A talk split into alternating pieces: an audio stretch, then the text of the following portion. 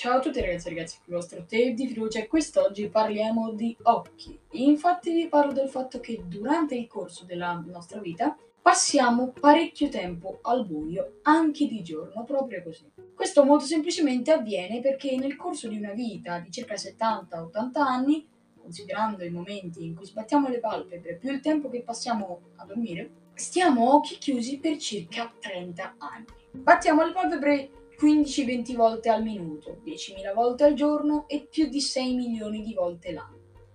Ogni battito dura 3-4 decimi al secondo. Perché però sbattiamo le palpebre? Beh, in realtà in un modo o nell'altro lo sappiamo tutti.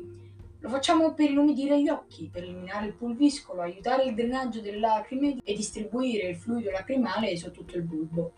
Non solo, perché durante il battito la palpebra inferiore e quella superiore si avvicinano aiutando le ghiandole preposte a secerne nel liquido che ricopre congiuntiva e cornea. La frequenza del battito è influenzata da fattori esterni e da stati emotivi. Per esempio l'ansia, la stanchezza, la rabbia e l'eccitazione ne aumentano la frequenza.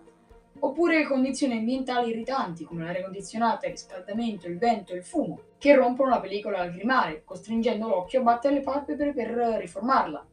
Al contrario, la lettura, lo sguardo verso il basso l'uso del computer diminuiscono la frequenza del battito.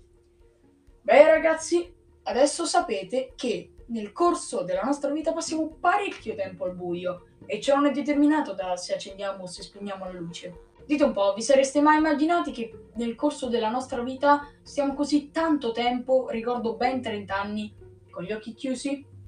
Io sinceramente non ci penso, cioè non è immaginarselo, non immaginarselo, non ci sto a pensare. Beh, comunque adesso sapete che anche se avete paura del buio, ci passate un sacco di tempo. Ragazzi, io direi che per oggi possiamo finire qua. Un saluto dal vostro tape di fiducia e ci si vede in un prossimo episodio. Ciao!